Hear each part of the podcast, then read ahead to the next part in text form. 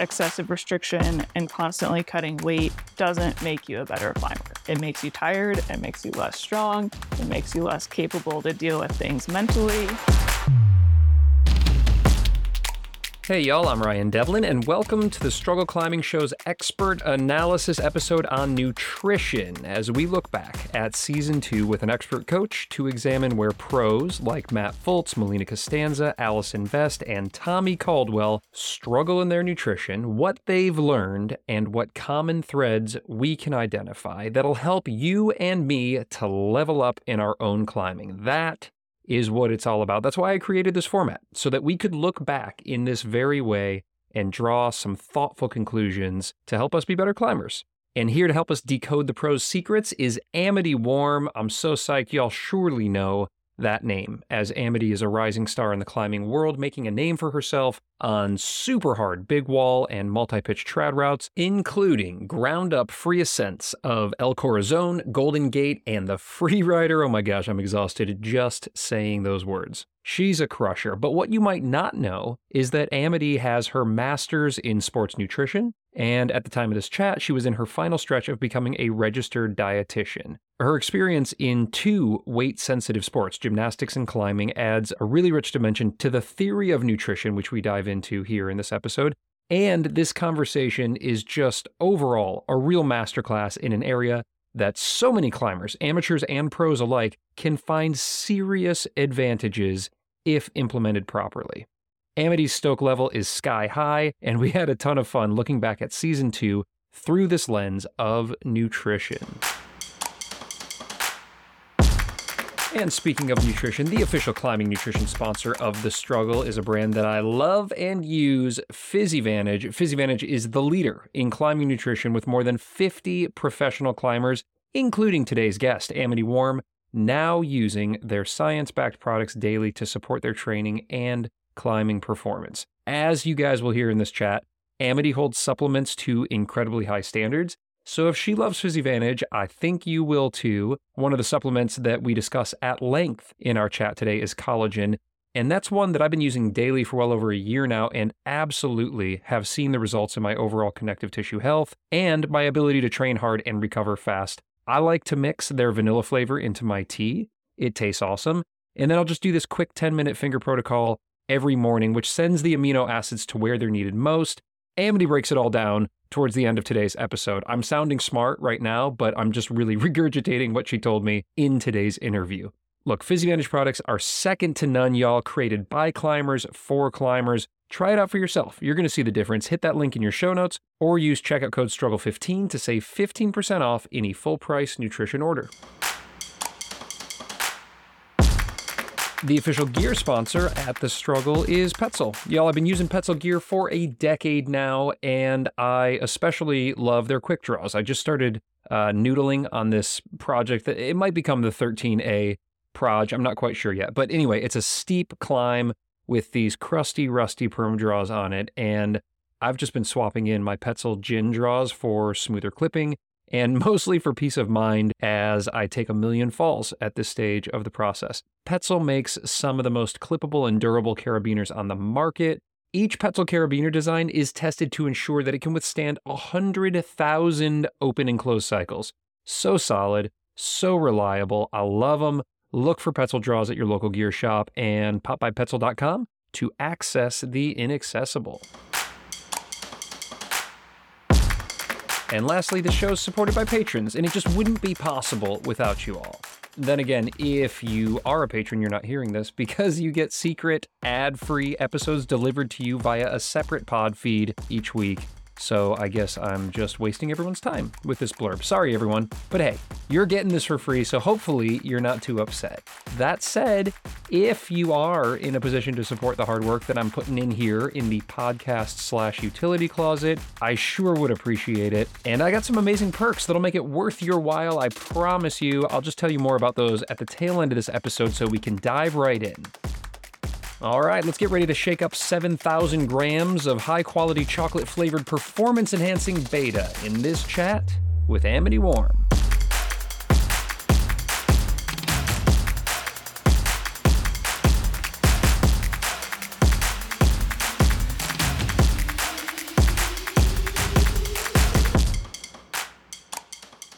Right, the levels are looking good. I've got my uh, latest delivery of Girl Scout cookies here to keep me fueled on this nutrition episode. I'm I'm so excited uh, that you're here. Thank you for diving into this. Welcome to the struggle. Thanks. Yeah, I'm excited to be here. Well, look, before we nerd out and, and really dive into uh, looking at season two through this lens of nutrition, I want to take a, a quick step back. And we all know you as an incredibly talented rock climber. You're performing at the top of your game. You've had such an incredible year. Congratulations. And then there's this other side of you that you post about and, and talk about um, a bit, but it's not, of course, as prominent as your incredibly impressive rock climbing accomplishments. And so I want to just set the stage here for the listener and understand a little bit more about your background and your education in the field of nutrition. And, and maybe first, uh, understand what drew you to that field in the first place. Well, I was, I think, inspired to pursue a career in sports as a sports dietitian for a number of reasons. But before I transitioned to climbing, a little backstory I grew up doing competitive gymnastics. So I've been kind of deeply immersed in these weight sensitive sports pretty much my whole life. I was fortunate to have positive role models around me as a young gymnast, but I still saw the harmful mental and physical effects of underfueling in other athletes. Um, my career, gymnastics career, ended in a back injury that may have been related to some nutritional deficiencies that were entirely unintentional. And then after diving into the world of climbing, I became even more acutely aware of the negative effects of improper nutrition, both on long term health and performance. Um, I saw it play out in my own climbing as well as in countless climbers around me.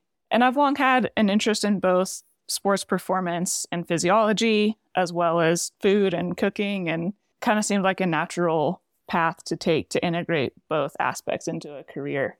Yeah, I appreciate you sharing that. I think not only is it important to be passionate about what we're doing, of course, but also for you to bring that direct experience from your time in gymnastics now as a climber. Uh, you, you've seen firsthand, not just through your education, but also through your own journey, the effect that nutrition and, and potentially the detrimental uh, impacts of improper nutrition uh, and diet will have. So that's that's a really nice and very qualified lens to, to bring it from. But also the other side of that coin, of course, is uh, education and background. So I'd like to hear a little bit more about your background and, and your studies in the field. Right. So I originally went to undergrad planning to do physical therapy. So that was my like four years of undergrad. Ended up not going into that, had some time out of school for a while, and then eventually decided to go back to school for sports nutrition. So going back to school, that was another like two years of prerequisite classes and then a two year master's program. So I have a master's in sports nutrition. And then I've done a, a year or like a thousand hours of it's called supervised practice. Um, but it's part of the process to get your registered dietitian license. So over the past year, I've been doing those thousand hours of supervised practice, and that's been in there's like kind of three different settings. So a clinical setting, working with like outpatients, but more like clinical side of nutrition, then kind of a like community based nutrition. So I was helping teach like cooking classes and nutrition education to low income families that were part of um, a CSA program in Colorado over the summer. Cool. And then most recently, I was actually working with the dietitian for the Phoenix Suns NBA team. So, yeah, really getting to see sports nutrition at the highest level. Um, very different than sports nutrition in climbing, but a good experience to see kind of that elite level of sport performance. Yeah, what an incredible perspective. Yeah, the final step in that journey is taking the registered dietitian exam, which I'm taking in beginning of March, and at that point, I'll officially be a registered dietitian. A little clarification that I think confuses people is dietitian is actually like a legally protected title. So you can only call yourself a dietitian if you've done this the coursework, the um, thousand hours of internship, and taken this exam. Whereas anyone can call themselves a nutritionist. You could call yourself a nutritionist. The guy next door could call himself a nutritionist. No one would ever refer to me as a nutritionist if you saw what it was that I was eating. But but I think that's a really um, that's that's that's super interesting that distinction. So in essence, a dietitian is like being a lawyer or being a doctor. I mean, it's it is it is a a title that you earn through a degree program and then taking passing coursework like you would like the LSATs or something Correct. like that, right? Um, yep. Or or the bar exactly. exam rather. Um, okay, so that sounds really hard. So congratulations. I mean, you're ne- you're nearly there. Almost there. It's been a it's been a long process. Yeah, but then in that process, of course, you're gaining such an incredible perspective. I mean, you're you're kind of coming to the end of the bulk of this process and working with an NBA team. I, I'm fascinated by that because it gives you this mirror by which to compare nutrition in climbing uh, with nutrition in a sport that you know, is a far more established kind of mainstream billion dollar sport. So I, before we dive in, and, and I do want to dive into season two here and, and some key learnings and takeaways for our listeners, but I'm I'm really interested to hear where you feel the nutrition, the dietitian aspect of climbing stacks up and, and compared to whether it's an NBA team or just other sports that are out there. Yeah, I think I mean climbing is a little interesting, right? There's not like you don't have like a team in every state that is com- you know competing against each other at that like national or elite level necessarily. Like almost every nba team or every nfl team has their own sports dietitian working with them. Whereas climbing is like a little bit different still on that side um, but there are a couple dietitians that work with the usa climbing team and work with the ifsc to help like starting to help implement some nutrition education and body weight, body composition standards within the IFSC. That's like just starting to come around. But I think it's a like quickly growing field. And I think we're going to see a lot of growth in this niche of climbing dietitian over the next several years. Yeah, it's interesting. We'll get into this in a second. I'm, probably getting ahead of myself here, but I, I, I've found in looking back at this season that nutrition may be the area that has the most opportunity when I when I look at training, nutrition, tactics, and mental game. Those are the you know kind of the pillars of the struggle climbing show, and it still seems a little like it's kind of like this wild west, or it's a little kind of a bit of a, the baby, the baby pillar almost, it seems like. Still, there's still a lot of athletes out there who are climbing at the absolute pinnacle of of the game who are right. like, yeah, I don't know, I just kind of eat whatever. You know, it's just totally wild to hear. And and we'll get into this probably a little bit more, but I just is that your sense as well? Because you are one of those elite athletes. Do you still see so much opportunity, whether you're an elite athlete or somebody, a weekend warrior, to to essentially um, level up in in I think maybe considerable ways with uh, focus on nutrition. Yeah, absolutely. And I think a lot of it is not as complicated as we make it. Like I think there's so much nutrition information out there that you can read, kind of like training. There's so much information out there. I think people tend to get overwhelmed eh, like in trying to make a plan for themselves and so they just fall back into whatever habits they've always done because that's a lot easier than trying to sort through all this information that's out there. But yeah, I think I think it's not as complicated as we often make it. Like there's a lot of really simple changes that or tweaks that you can apply to your dietary habits that make a big difference. Oh man, I'm so excited to to jump into this with you, Amity. An entire episode focused on nutrition and how we all can level up and how we can learn good or bad from the pros as you look back on it. So let's go. And first question up here is where do you struggle, Amity, with nutrition? With all that you know and all that you've experienced, are you struggling still with any aspect of nutrition? Yeah, I guess um kind of taking it back a little bit again for a little more backstory. Um, I started climbing in college, and the first few years that I was climbing were not really too focused or serious. Really didn't think that much about nutrition or how it related to performance. Um, again, I wasn't studying it or anything at that point. Um, then once we built the van, so this was like five years ago now, and started climbing much more often. I was pushing myself a lot harder. Um, I think to a large extent, extent, I didn't really realize how to fuel myself adequately and how much I needed to be eating to keep up with the expenditure. Um, like I was trying to eat healthy, you know, whatever that means, but probably unintentionally coming up short on energy intake for quite a while. Um, I got like super lean and thought that was probably just part of becoming a real climber. And then after several months of, like I said, of traveling and climbing, that's when I decided to go back to school for sports nutrition. And as I progressed through school and became increasingly serious about my own performance in climbing, I sort of had this weird phase where I realized I wasn't fueling myself adequately for the amount of physical activity that I was doing, but I was also afraid to change anything. You know, in my mm. mind, I thought I was climbing well. I thought that being super, super lean, I looked the part of a climber and I like definitely fell into this kind of weird relationship with food and exercise where I felt that I had to, you know, earn everything that you eat with enough physical activity. And I think that's not an uncommon theme in high level athletes. And part of that came from a totally innocent place of just like loving to push myself and squeeze out every last bit of energy. But I think part of it also stemmed from a pretty negative place of like feeling like low self worth unless you do everything right, which again is like, I think, a pretty common theme in these like type A high performing people. For sure. Um, so I was in this like weird spot where I could make all the right recommendations to other people about nutrition, but I wasn't implementing them in my own life. Like I thought I was doing fine, but looking back, I think it's like really I was just scared to change. Yeah, thanks for sharing that, Amity. I, I really appreciate that.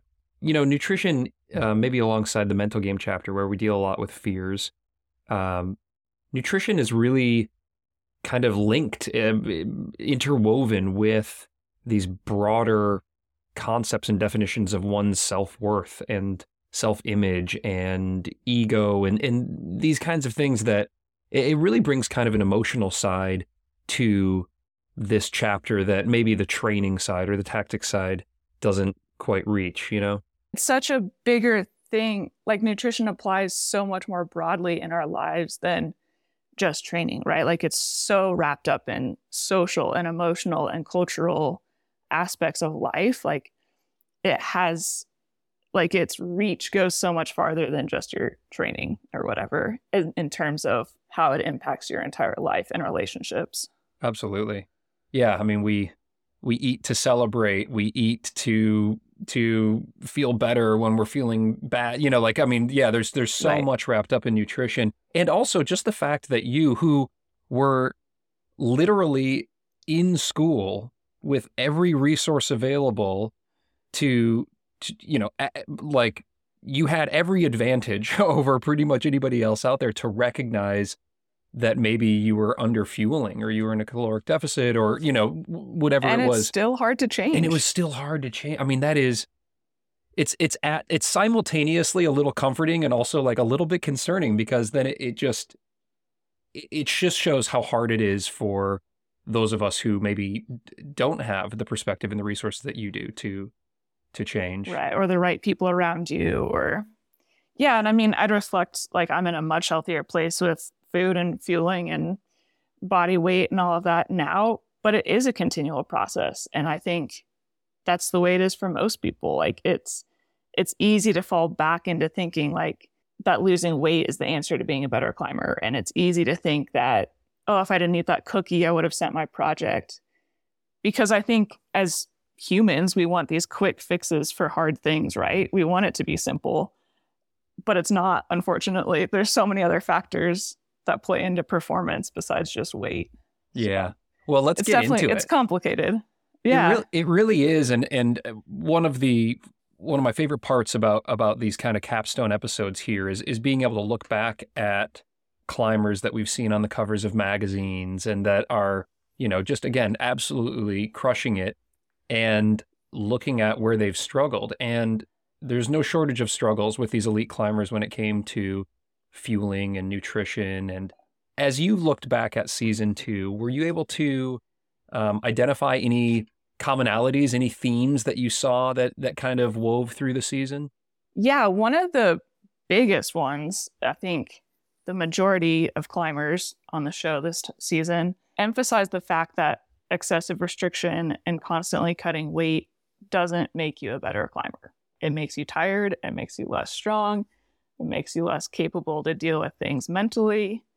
But I would I would say that most people or most of the guests on the show fell first into the trap of losing weight and then realizing the importance of adequate fueling and the correlation between fueling and strength which goes back to that just kind of it's an ongoing process. You know you have to you have to experience these ups and downs to understand what does work for you and what is healthy long term yeah, that's really a big one, and and again, almost simultaneously comforting to us weekend warriors that uh, the the most elite athletes in the sport have learned the hard way on some of these things, and and of course we can benefit from that. So I, I want to dive into that, and I know we're going to dive into that in in a meaningful way here in just a minute. But were there other themes, or or was there anything else that stood out, just kind of as an overarching concept that you picked up from season two? Several climbers also identified that body image as a climber in comparison to others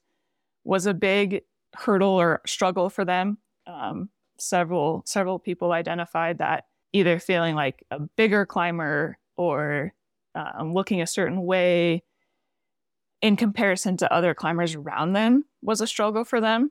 And then another one was several people identified the benefit of having someone knowledgeable to help guide nutrition choices and provide this kind of objective perspective to their nutrition, which is kind of like training. Like it's often really helpful to have a coach be able to look at what you're doing and objectively tell you where you can improve. Um, but yeah, several people identified that having a qualified professional guiding their nutrition was really helpful. Yeah.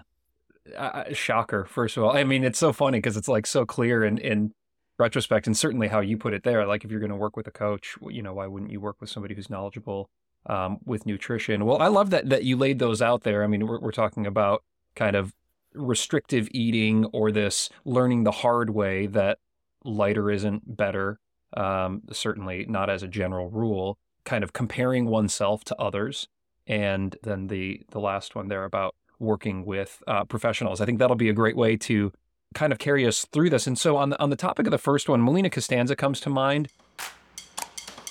I had never really been in a caloric deficit before, and I think that when you have an energy storage, it can be a lot easier to start cutting and feel like you are invincible and feel like it's just kind of this linear trajectory. Um, not realizing that you are basically this is what how my nutritionist described it is like you're basically running toward a cliff and you feel amazing and you're sprinting and then suddenly things can just change very very quickly um, when you reach a point where that energy storage is like completely depleted and suddenly you have no energy and there are a lot of other negative things that happen psychologically and physically after that so it's interesting to hear that for, for a little bit for, for Melina, it worked, right? Going into that caloric deficit, maybe that's why it's such an enticing uh, concept for for a lot of us is to say, well, you know, I'm going to try this, and all of a sudden it works. So you get that like positive feedback in a sense. But then, as Melina said, at some point in time, you're sprinting towards the cliff, and you just go off the cliff, right? Yeah, I mean, the problem, right, is that losing weight works for a while. Like strength to weight ratio is real. Gravity is totally real, and I get that. The problem is that you, it's easy to fall into this cycle of losing weight, you climb better, you think that's working, you continue to do it, you know, you lose more weight and like like you said, it's like this linear trajectory for a while. And it's a little tough because people respond differently. Like some people are able to continue in that energy deficit and continue performing well for a long time, even though they might be doing quite a bit of negative like harm to their long-term health without really realizing it. Just so I'm understanding kind of the the um, the vernacular here. If we're running in an energy deficit, is that just bringing in less calories than you're burning? Yeah. So if you think about, it's like a scale, right? So one side of the scale is energy in, one side of the scale is energy out. And to maintain weight, ideally, that scale is balanced. You're bringing in the same amount as you're putting out. Losing weight, this is a very simplistic picture of this. There's it gets more complicated, but simplistically, if you're consuming less energy than you're putting out, you will lose weight. And the opposite obviously is true as well. Over the long term, like this is, you know, this isn't happening like day by day. This is like over the course of weeks and months. And I think what's really important to point out, and because climbing is like a strength to weight thing, I understand that that matters. And what I really want to point out is that there's a difference between dieting down for a specific amount of time for a certain project or whatever versus being in this like years long energy deficit. So if we like also look at Matt Fultz as an example with this, he is like very strategic in having this training phase where he's slightly heavier because he is bringing in this extra energy to support and optimize the training adaptations. And then strategically, he's cutting just a little bit of weight. And again, we're talking like 2% body weight. For I think for him, it was like two to three pounds. This is not very much but he's like very strategically doing that for a short amount of a performance phase. So whatever we're talking like two weeks to two months, maybe. Yeah, I'm I'm glad you brought up Matt there because that provides maybe not the other side of the coin, but at least another perspective on what controlled or, or healthy building and cutting might look at, right? Let's let's hear from him and then I want to get your thoughts. So um, generally in a training cycle, I, I uh, try to gain maybe two or three percent hmm. of, of, body weight, uh, just to have you know that little make sure that I'm hitting those caloric uh, goals, and then that that's going to give me that extra energy and that extra recovery for the next training se- uh, session. Uh, and then before a, a, performance cycle, so we're coming into fall now. So I'm doing just a little easy, nice, easy cut into it. You know, maybe just dropping like I said, about 2% body fat or body weight. So, Matt, they're talking about uh, a very uh, small and controlled build and a very small and controlled taper. As you're saying, we're talking about just a few pounds here. He's got it very, very dialed, of course. And also, that performance phase isn't long, right? When we're talking about him cutting, he's talking about getting ready for his fall season. So maybe that's a month um, certainly not much longer than that. And so that's that's the difference that we're talking about here, right? Is kind of a performance phase compared to a much longer term caloric deficit. That's a really limited time to be in a like what we could say is an energy deficit versus I think where it really gets to be a problem is when you're in that energy deficit for years. And that's like that's where we really see the long term negative health effects. But the tricky thing, right, is that not everyone can manage doing that where like you allow yourself to be heavier for a training phase and then losing a little bit of weight for a performance phase. Like that's it just is easy to get stuck in that cycle then of being like, oh well, maybe I just won't gain the weight back this time and I'll just keep getting lighter. Uh, and sure. so like that's kind of where it can become an issue if you're and I think where it can be helpful to have then someone with an outside perspective being like, no, like you're not getting the training adaptations that you were when you were fueling adequately. It's important to be getting that those nutrients in. Yeah, yeah. and I think uh, that that certainly seems to be where um, disordered eating s- seems to have really taken hold on the sport in in some regard is in competition climbing or at least in speaking with Melina um, and and her personal experience, but also her take on comp climbing in general, and and just talking about how you know the judgment of when they would all go out to dinner together and people would make comments about what they were eating, and Allison Vest spoke about this uh, as well.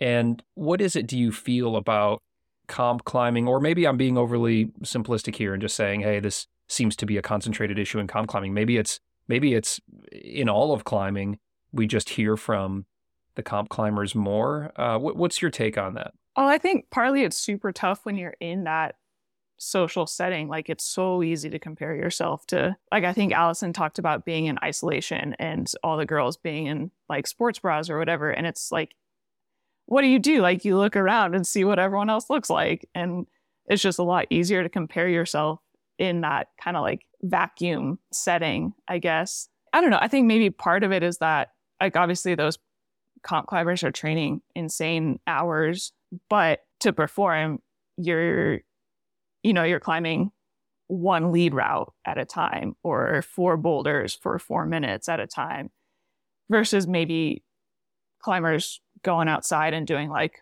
a long approach or being on the wall for the entire day doing a multi-pitch climb. I think it's like maybe there's it's like easier to understand that you need to eat more for those like huge days outside versus like fueling for one sport climb at it or lead climb at a time but I think you have to look at like the volume of training that they're doing. Like that's still an it's like incredible amount of energy expenditure. But I think again, like kind of going back to the social piece of that, what I think Melina talked about, uh, like decision making when you're in the midst of that eating disorder. Like your brain on an eating disorder does not function normally. Like it doesn't have enough fuel to function normally it affects your ability to think rationally and make good decisions for yourself um, because it just doesn't have enough fuel. And especially when you see people around you also restricting energy or losing weight or whatever, like it's so easy just to go along with that rather than like being able to think rationally about what you're doing to yourself. Yeah, I found that very interesting that that comment that she made about um, her just not thinking clearly and, and how it really seeped into other aspects of her life. Like I think she was saying she made like poor relationship choices and these kinds of things. Like it, it was, it wasn't just she got worse at climbing, which she did, and she was more injured and had skin issues and, and all sorts of uh, things. But then also it really seeped into the rest of her life. And I believe she specifically spoke about how when she started working with a dietitian, bringing in more fats, I think specifically to help maybe support brain. I'm sure it was also just more calories in general, but are there certain uh, foods or certain food groups that you see climbers tend to cut out more so than than they should or or what you would recommend, you know, climbers not try to cut out completely? Oh, I think it just depends on the fat of the day, honestly. you hear like the trend of going low carb and the trend of going low fat.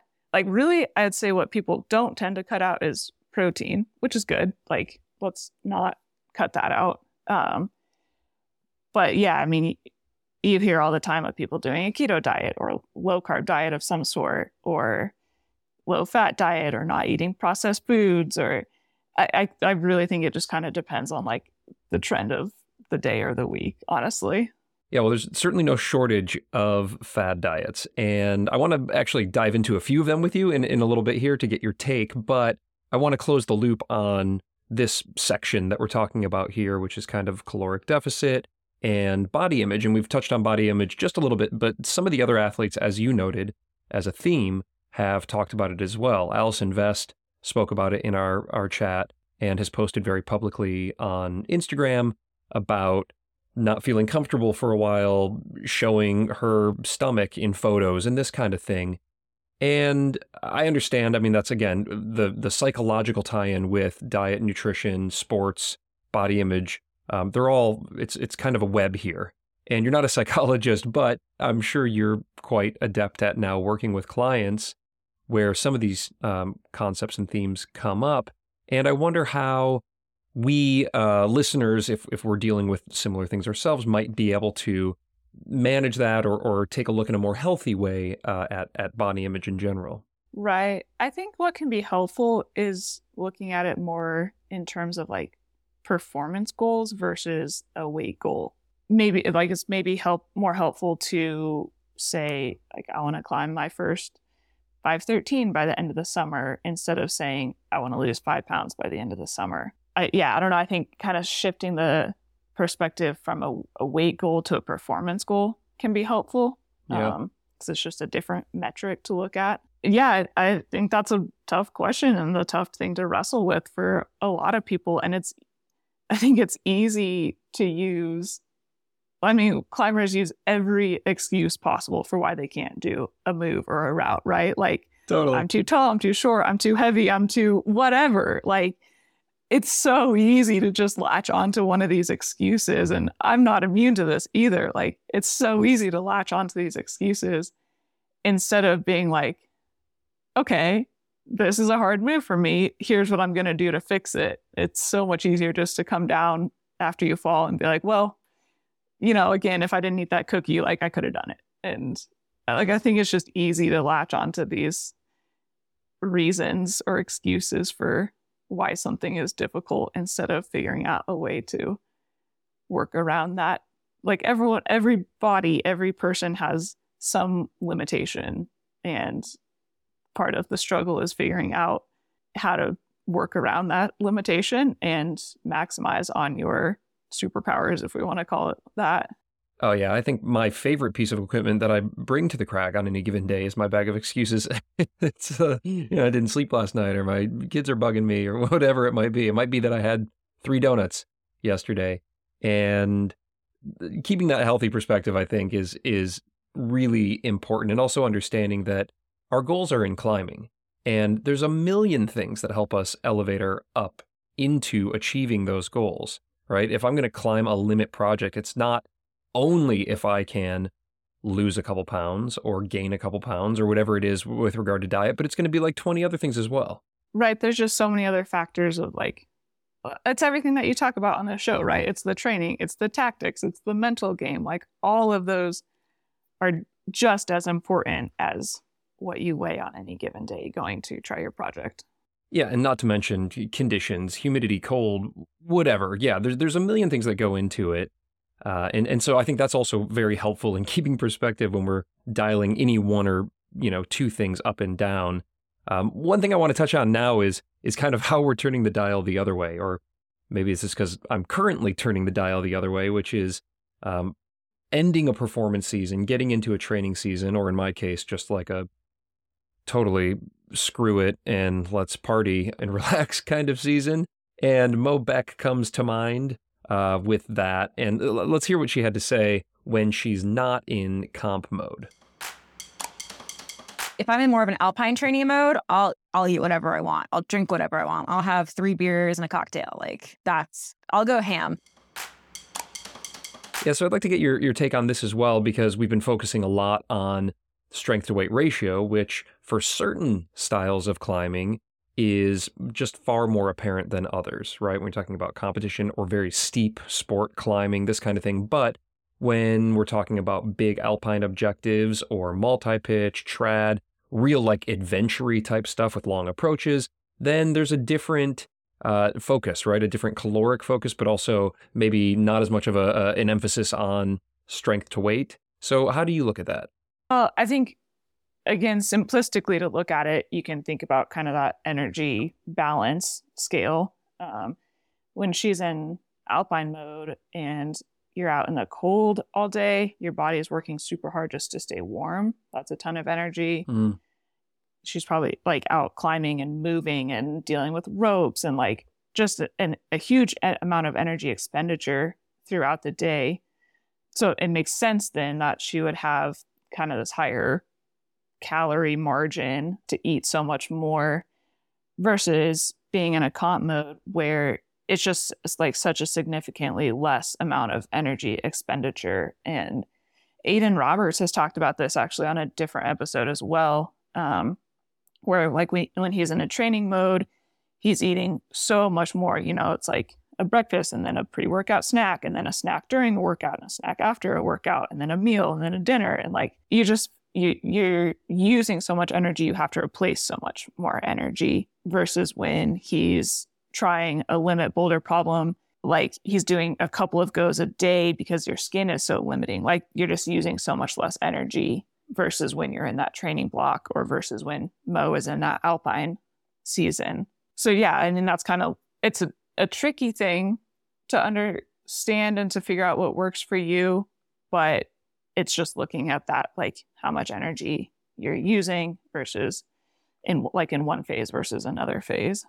Okay, cool. So then to bring it to application here for those of us listening and wanting to know how to essentially move forward either potentially in these different phases or just in our everyday lives, do you recommend tracking calories, tracking macros, tracking calories burned using some sort of fitness app to essentially find that balance or is it more by feel? Right. I think it really depends on the person. Like some people, it works really well in their brains for them to track everything. And some people, it doesn't. And some people, that's like triggering for an eating disorder. And Sure. so I think you have to be really careful, like individually, with what works for you. I think there's a couple of kind of warning signs that you can watch for, yeah, with how you feel. Like if you are like super low energy for multiple days, or you feel like you're getting injured more often or sick more often, or you're not recovering well, or there's like some digestive issues like like bloating and constipation. Like there's all these different kind of warning signs that are good indicators of like you're not fueling adequately over time. And also I think just being aware of like you like the days or the phases that you're significantly more active and being intentional about putting in more energy during those phases. It doesn't have to be like super specific. Like Matt Fultz again talks about like he's pretty strategic in this, you know, like he's he is tracking these things more specifically, but that doesn't necessarily work for a lot of people. And I think it can be as simple as just like adding in an extra snack on the days that you do a heavy training session. And like, yeah, it doesn't have to be like these exact numbers every day. Oh, I think that's just as a general rule. I think that's really interesting. Like when I schedule out my week of training, like right now, I'm not in a performance phase. It's winter time, and And you sent the project. and I sent the proj. Thank you. so, yeah, I've been going ham a little bit. Uh, to be honest, the the the wheels have come off the bus a little bit here, but that's fine because I also have worked in two days a week of pretty intense kettlebell, just like full body kind of, you know, working on like the antagonist and shoulders, big muscles, legs. I never, you know, like my legs are on fire right now. I'm like, why am I doing legs? I just like how it's just it was a very kind of simple reminder that you just made there whereas like hey if you're going to be adding in like an extra training protocol in a day you might want to add in an extra snack and so you know for me i have i'm very i tend to be very regimented i'm very type a and like probably a little ocd with regard to like i just like my routines i kind of eat the same thing most days but like on those two kettlebell days maybe i just have a protein shake or a thing of greek yogurt because i probably am going to need those extra calories. So in that example, we can just use me as as a bit of a case study here.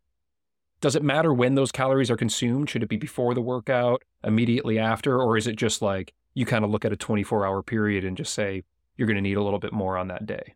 kind of the ideal thing to do is pack as many of those nutrients in around the training session as possible. Like physiologically, your like your muscle cells are way more receptive to nutrients around that exercise window. So you hear all the time, like eat something 30 to 60 minutes after you work out.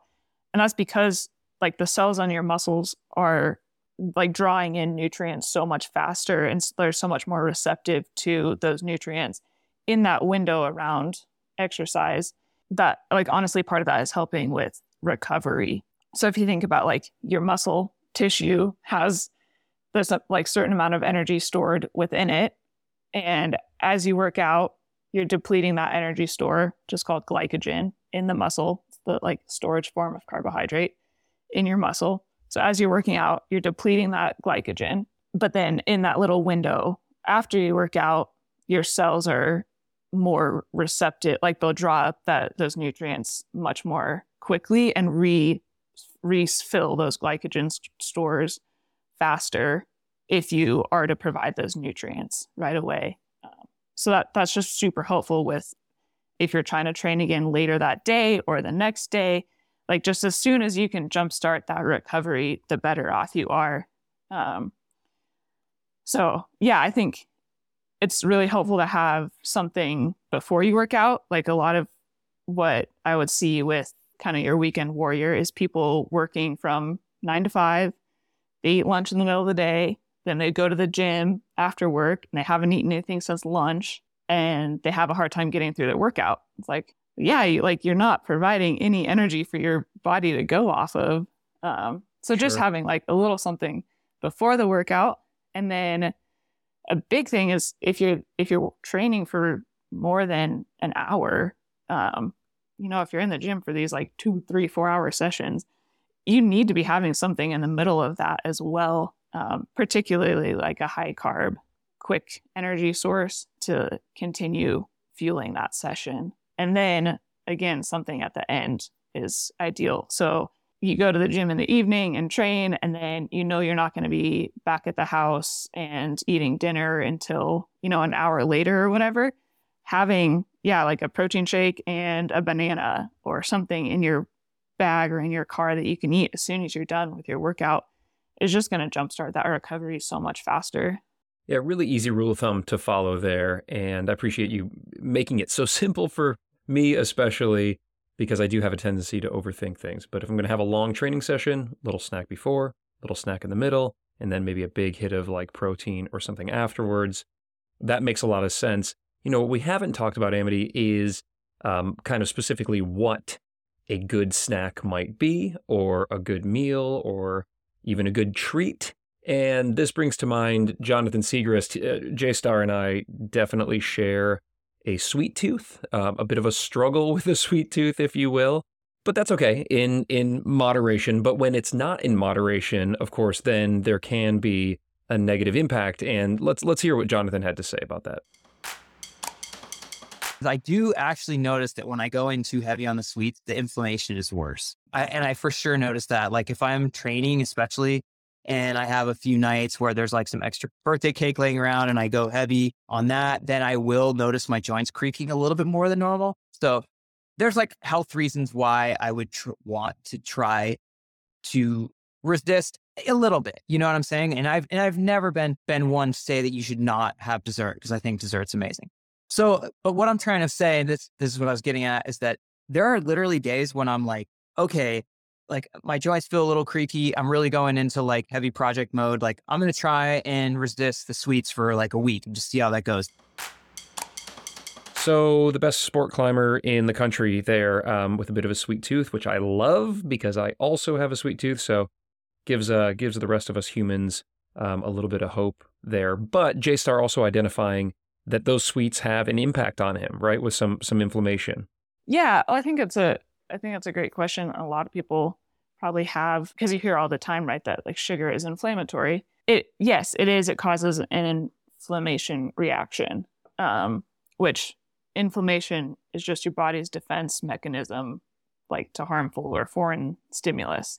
So yes, it causes an inflammation reaction, but so does stress and so does exercise and all kinds of other things in your life. So I, I don't know. I kind of think it's helpful just to go back to the simple, like everything in moderation. Like excess amounts probably aren't good for you, but like you don't have to completely eliminate everything nice in your diet. Um, which I think was kind of another important thing to look at with Jonathan and what he was talking about in terms of like sacrificing. Like I think it, for everyone, you kind of just have to decide like what sacrifices you're willing to make. And to be an elite or a professional athlete, you do have to make some sacrifices. Like if you didn't, then everyone would be professional, right? Yeah, and it's really about just weighing those sacrifices that we can make because there's a lot of sacrifices we can make, um, but we don't have to make them all. And and I think let me grab this quote from from Jonathan because this is one of my favorite quotes from the entire season. For me, I'm I'm just gonna have some sweets, dude, and it's gonna be okay. Like you know what I mean? It's not gonna it's not gonna kill me. And there are plenty of other sacrifices in my life that I make to climb well, and it's like you can't make all of them because at the end of the day, you're gonna climb really poorly if you're just like an unhappy person. Right. And yeah, I think it's that's like such a great line. Like you can't sacrifice everything. If you're trying to sacrifice in every aspect, you're going to end up being grouchy all the time. No one's going to want to come belay you because you're grouchy. And I just think every athlete has to choose which areas they're willing to sacrifice. Like Mo isn't willing to give up dessert for a goal. There's no there's there's there's no goal worth skipping dessert over. I think is what she said. Uh, my other favorite quote of, of the season. But sorry, I cut you off. So yeah, like she she and J Star are saying no, we want to be happy people. We're not willing to skip it. But Alex Honnold, yeah, from season one, feels that giving up dessert is, I think, I don't know what he said, but like quite a reasonable sacrifice to be a professional athlete. So, like, That sounds like but him. there has to be, I'm sure there's something that he's sacrificing, right? Like, different things carry different weight to different athletes, and it's up to each individual to kind of decide, like, which area you're willing to sacrifice in for performance. Well, sure, and, and So- and in Alex Honnold's case uh, specifically, I think as he shared in a different chapter of that episode, he's sacrificing top end sport climbing. Like he he he wants five fifteen, but he doesn't really want it that bad to give up going out and doing a ton of mileage on the climbs that really bring him a lot of joy. And I think so. Maybe joy for him is that dessert, not a big sacrifice.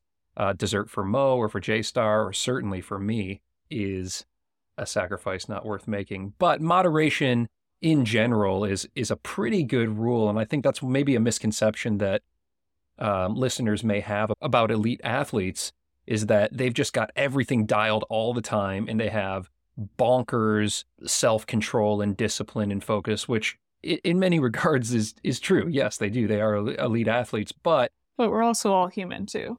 Yeah, you're human and you can take it too far. And sometimes, as as Drew Max said in Right. season one, sometimes he'll have the send frosty and sometimes he'll have the not send frosty, and that's all right. Yeah, exactly. And I think kind of a helpful way to think about it can be this like 80 20. Like 80% of the food that you mm-hmm. eat is super nutritious and giving you the the nutrients and vitamins and minerals and everything that you need for performance and recovery. And 20% is like enjoy life and go out to dinner with your friends and have a piece of birthday cake to celebrate your friend and you know like it doesn't have to be this all or nothing all the time, I guess. So speaking of all or nothing, and, and just kind of it's sticking to this theme of vices for a second because it's so fun to talk about. Not only am I like craving chocolate right now, but I'm also um, craving a beer because my mind has just gone to Mo Beck, who talked about um, and was famously portrayed in, in the film Stumped of just loving her beers. And I think a lot of us love our beers. We love a send beer or whatever, fill in the blank. And so alcohol, um, maybe not for everyone, but alcohol is it can be a part of life. It can be part of that 20% of going out and celebrating somebody, but there seem to be some uniquely detrimental effects of alcohol on recovery and this kind of thing that is maybe um, more clear now than it was even just a handful of years ago. And so, would love specifically your thoughts on alcohol as it pertains to moderation and as it pertains to just its overall effects on training recovery performance. Right. So when you drink alcohol, it is processed in your body before any other nutrient. So like, you know, if you have a beer at the end of the day the before you have dinner or whatever, you're you're just risking filling up on calories that are not providing any nutrition or helping with recovery in any way.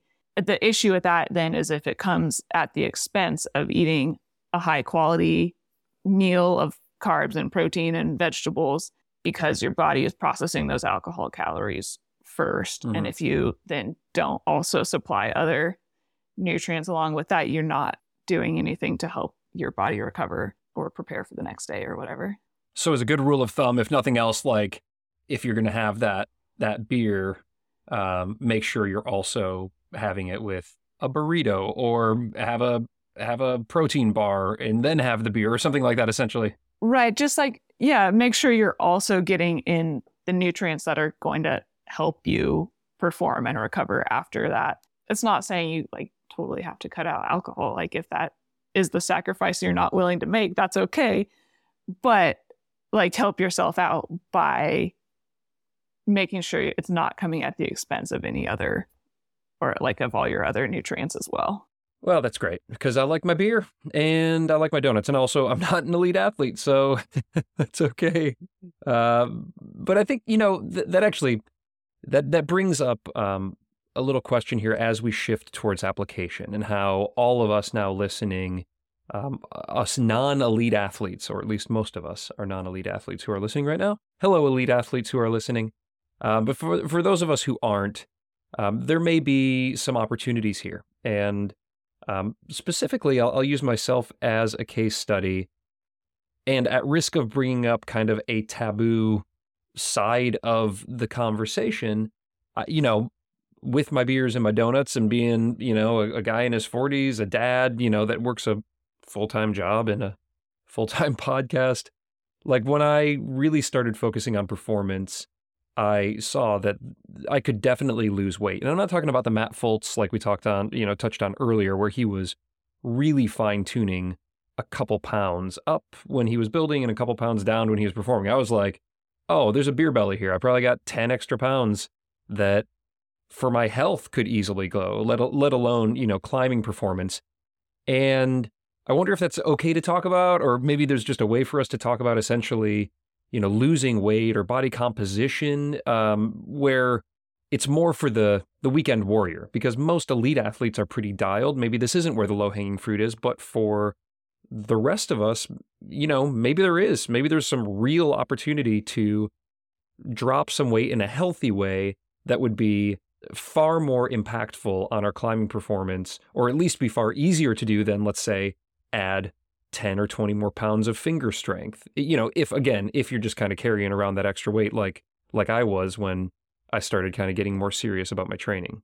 Yeah, no, I think you're totally right, and, and I think it's it's just having to look at it in context and like there is a healthy weight range, and you can be under that, and you can be over that for your body type. And again, everyone's individual with like what their body can handle. One determine that, or is there like a, a is there a percentage of body fat that's recommended for each age and sex, or like like how do, how do I know what my ideal body composition would be? You're typing. Let me. I'm gonna look up the exact number so I tell you the right thing. I love it. Um, I just don't want to give you the wrong numbers, so you can edit this. Um, no, I'm leaving all this. This is good. People know that you're prepared. Or not prepared, because I have to look it up. Well, I mean, it would be really friggin' impressive if you knew like every potential body composition for every age.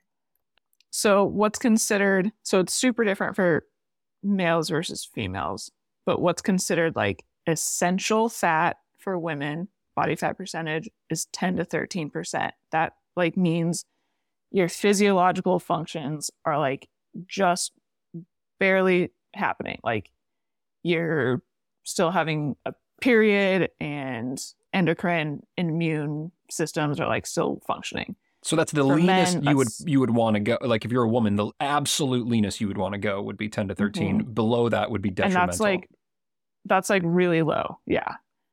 Um, yeah, that seems really low. Men, yeah, men is two to five percent is what's considered like absolutely essential.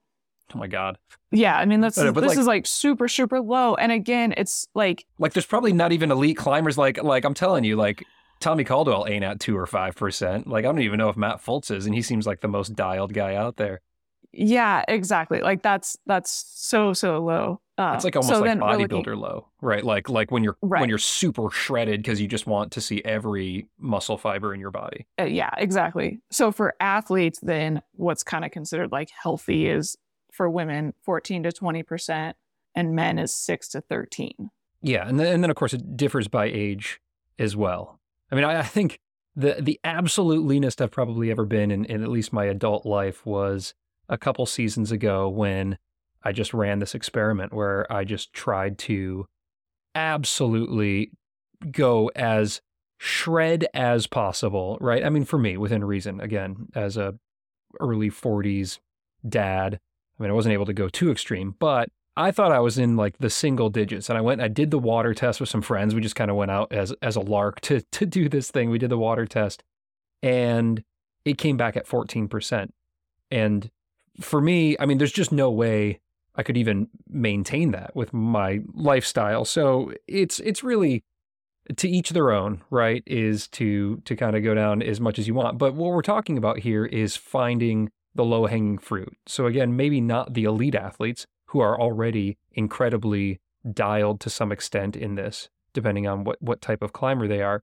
But for us amateur climbers, us weekend warriors, if I'm a guy in his low 40s and I'm at 25%, then maybe I got five or maybe even 10% that I could start to um, explore cutting back on if that's something that was of interest to me.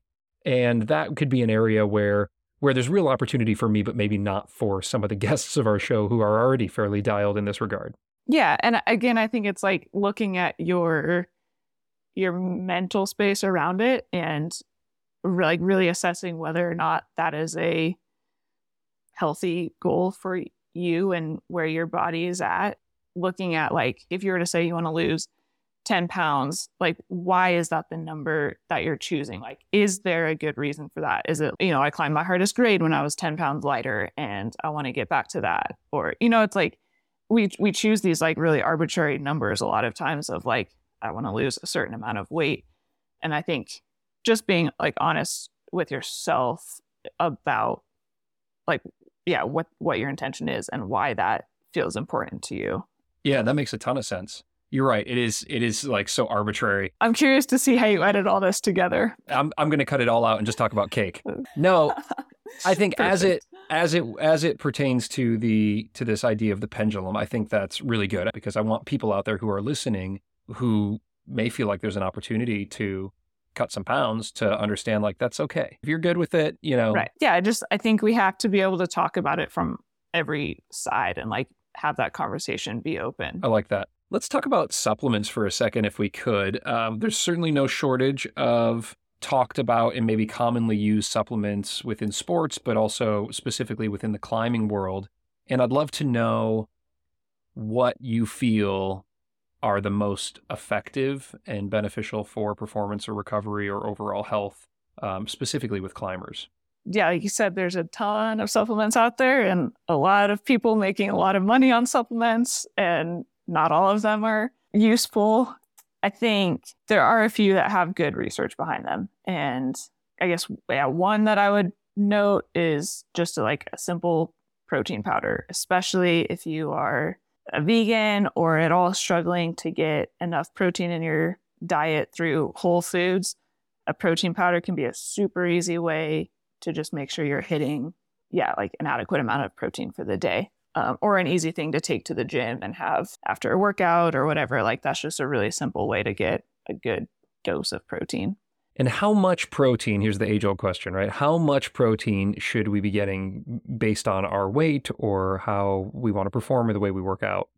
Yeah, a lot of like the recommendation you hear all the time is 0.8 grams per kilogram. Okay. Um, and that is, well, okay, hold on. That's, that is for like a sedentary person.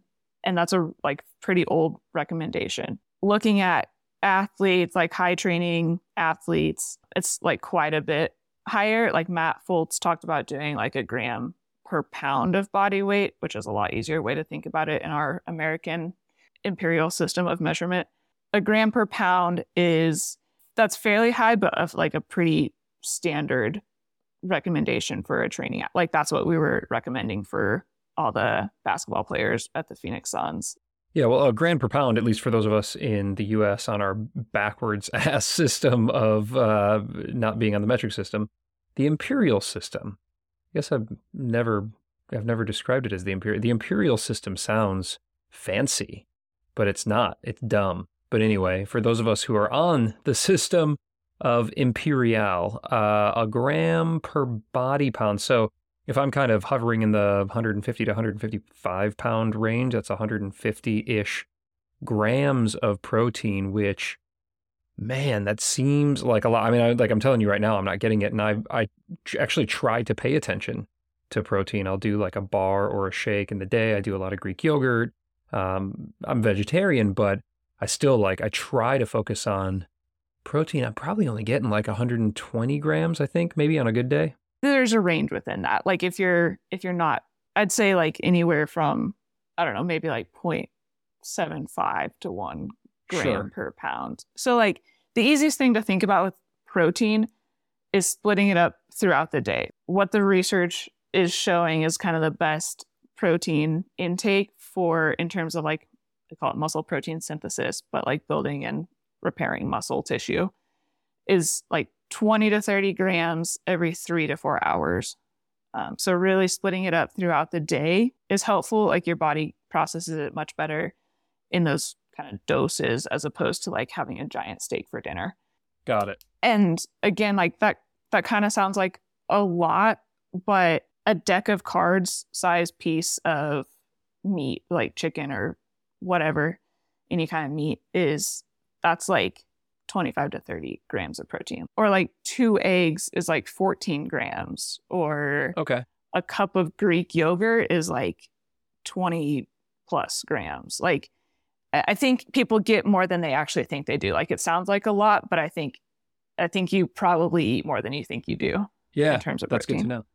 All right, good. So Yeah. moving on uh, the supplement wagon. So protein number one. Uh, what else do you like? Yeah.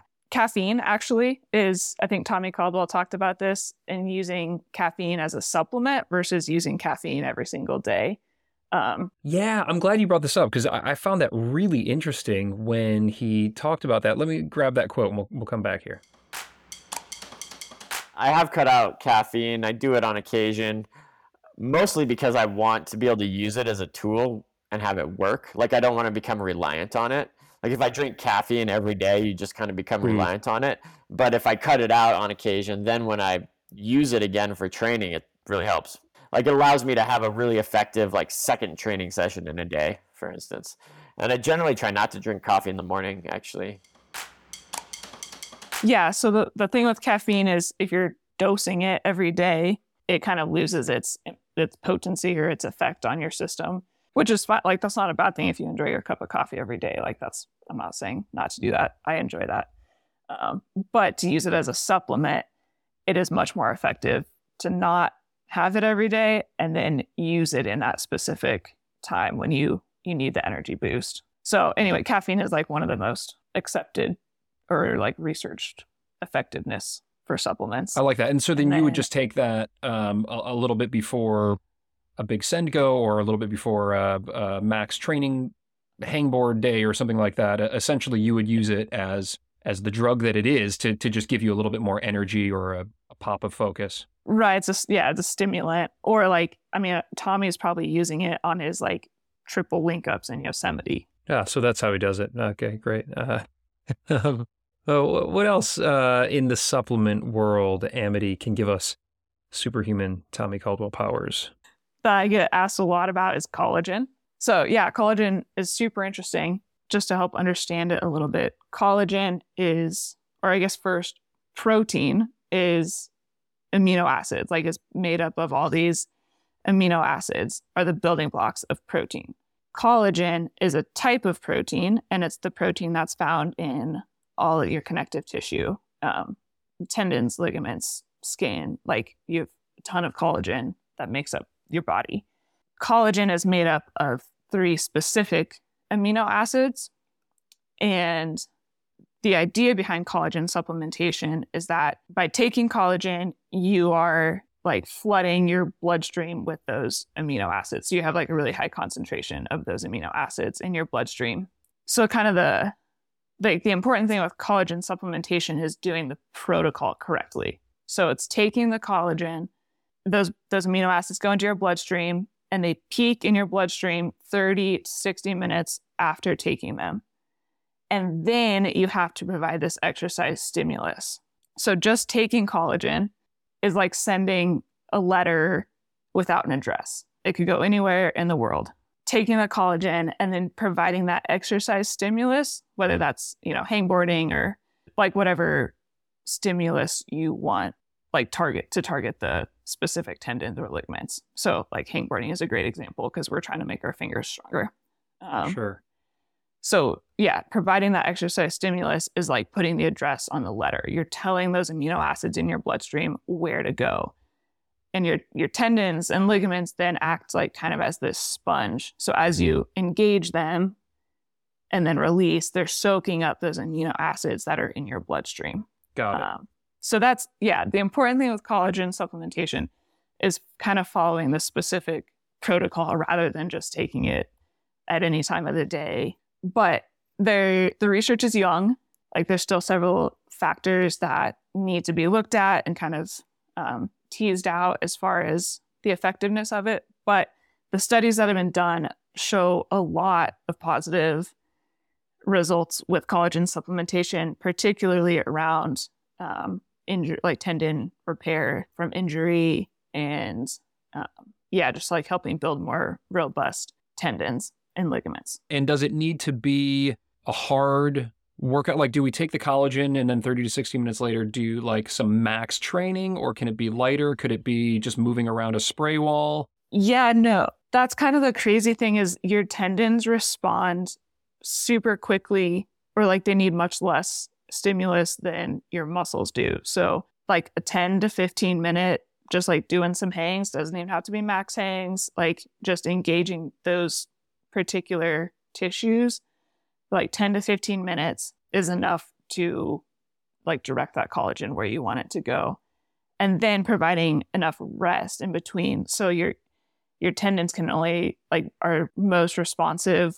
If you do that like 10 to 15 minute loading and then they need like six hours before they can really be super responsive again. So uh, providing that rest in between training sessions is super important. Dig it. Okay great. What else? Any other supplements that are on your shelf that you would recommend? I personally supplement with iron.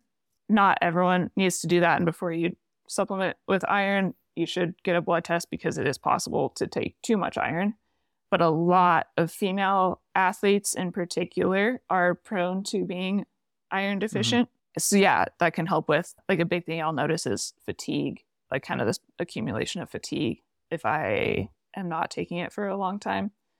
So that's one that I do. Right. Vitamin D is a really common thing to supplement just because it's really hard to get vitamin D from foods. Uh, so unless you're spending quite a bit of time out in the sun throughout the week, it's pretty common to be deficient in vitamin D. Um, and that's a really easy thing to can get a vitamin D supplement from any grocery store. Like that doesn't have to be super specific. Got it. Yeah. Well, thank you for for breaking down um, some of the common supplements there, and of course that's an evolving landscape. So we'll keep checking in with you on where the science is taking us in that department. And kind of starting to wrap things up here, Amity, is there anything that we haven't touched on up to this point that you feel is important for listeners to hear or understand? I think I would just re- reiterate like don't be afraid to reach out to someone. Like if you're if you're really struggling with diet or yeah, you're like having low energy or having a hard time getting through a day at the gym or at the crag or yeah, recovering slowly or dealing with frequent injuries, um, like reach out to someone, get some help, and uh, oftentimes it's little like simple things. Like oftentimes it's not big changes that you have to make, but just like a couple little tweaks to what you're already doing can make a big difference.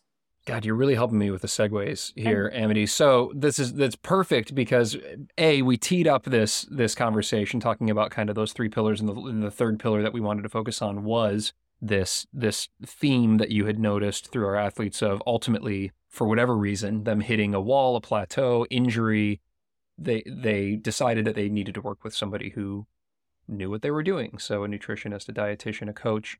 And here we are bringing it back. And this is what you do. This is this has become your passion and profession that of course comes alongside your climbing.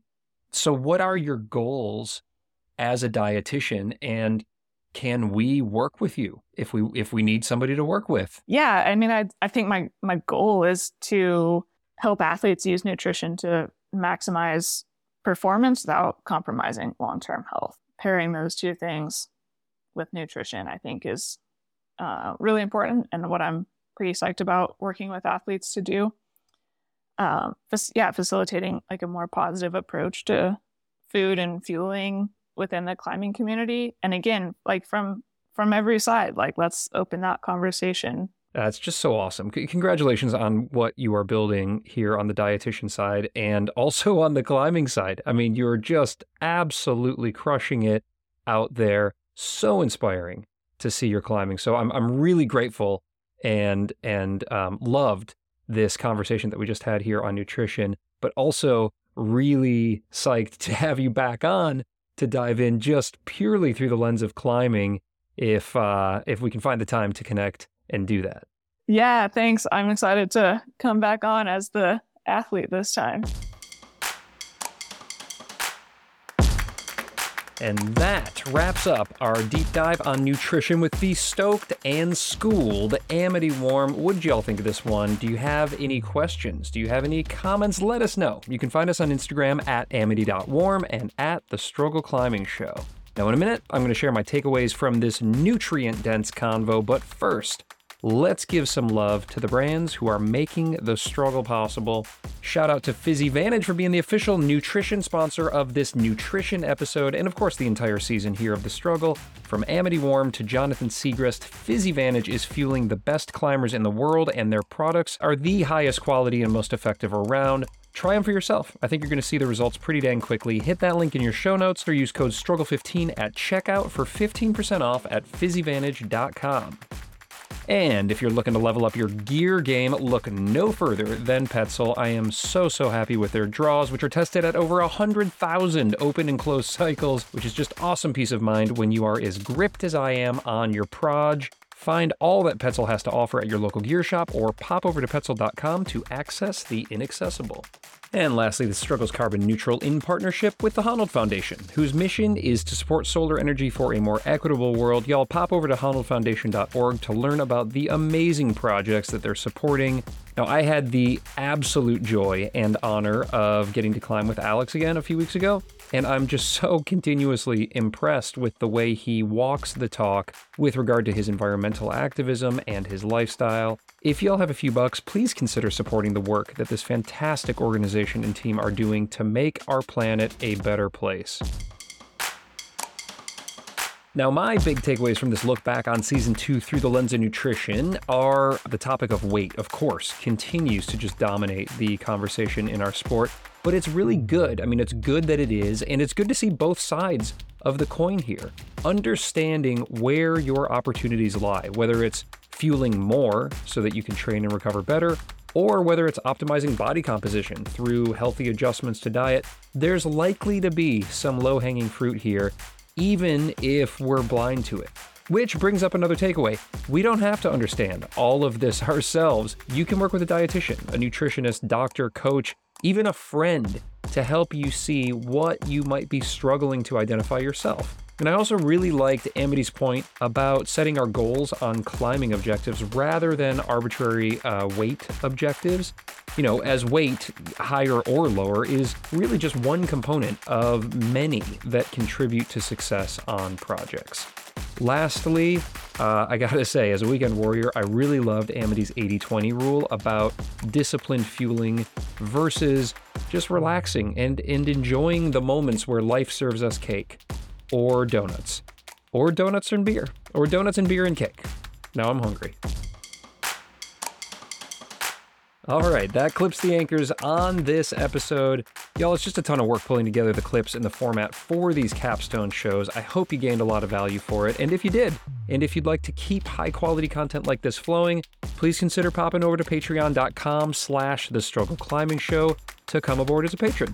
I got some rad perks that are just for patrons, including pro clinics from the biggest names in the sport to help you level up your climbing and your training.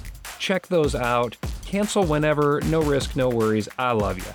The Struggle is a proud member of the Plugtone Audio Collective, a diverse group of the best, most impactful podcasts in the outdoor industry. This show was produced and hosted by me, Ryan Devlin.